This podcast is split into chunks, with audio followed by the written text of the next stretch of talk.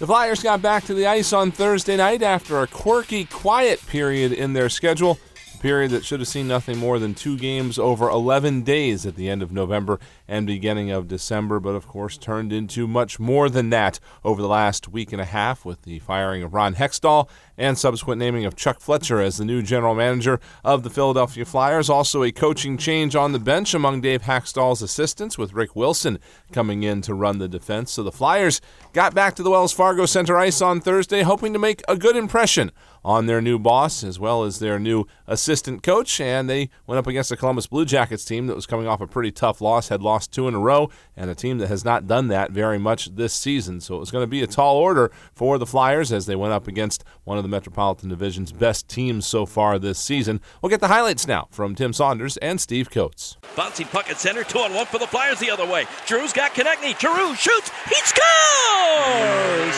Claude Giroux, about six minutes in, gives the Flyers the lead with his 10th goal of the year. Columbus comes out at center ice. Seth Jones on the right wing. Bjorkstrand got it back to Jones. Took the shot. Oh, and he's able to sneak one through Stolarz. Anthony Stolarz thought it was under his pad, but it makes its way through.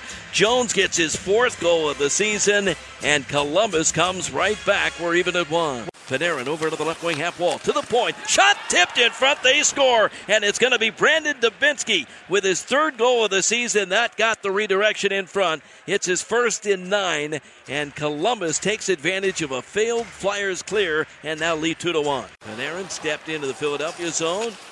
Pushed away by Robert Hägg. Hägg continues to be physical. Here's Boone Jenner with a shot. He scores from the right circle. Jenner picked up the loose puck and fired it up high into the net over Stolarz. His sixth goal of the year. That's a backbreaker. Columbus takes the 3 1 lead. Konecny outlets, long stretch pass. Giroux's got it. Sanheim going to the net. He scores! What a move by Travis Sanheim, and he finally gets his first goal of the year.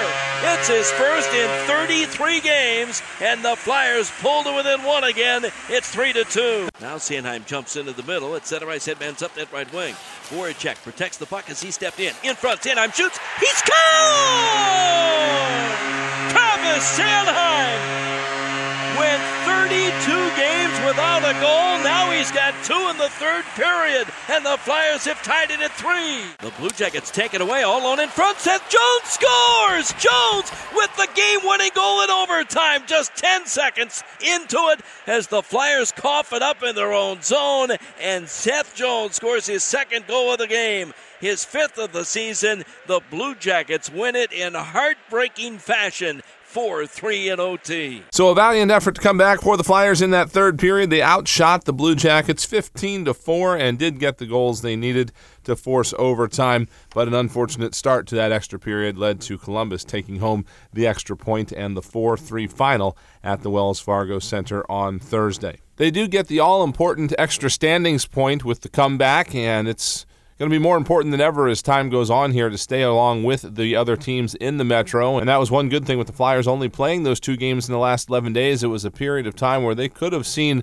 a lot of teams pull away from them, but a lot of the teams in the Metropolitan Division did not have a very good last 11 days, namely the New Jersey Devils, who went into their game against Los Angeles having gone six straight games without a win. So the Flyers are still within striking distance of several teams in the Metro and are doing so from a position to play from behind. They have games in hand on every team in the Eastern Conference, even after tonight. And we'll look to try to make up some of that ground as they head on out to a Western Canada trip. It's going to start on Saturday, actually, in Buffalo. And then the Flyers will head to Winnipeg for a back to back on Saturday and Sunday, perhaps their toughest back to back of the year both afternoon games and a three hour flight between the two cities uh, for the Flyers on Saturday and Sunday. And not only that, but going up against two of the better teams in the National Hockey League here in the early going.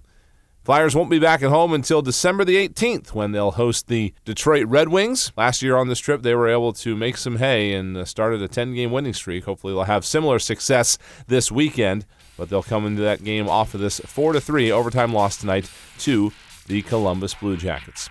For Flyers Radio 24 7, I'm Brian Smith.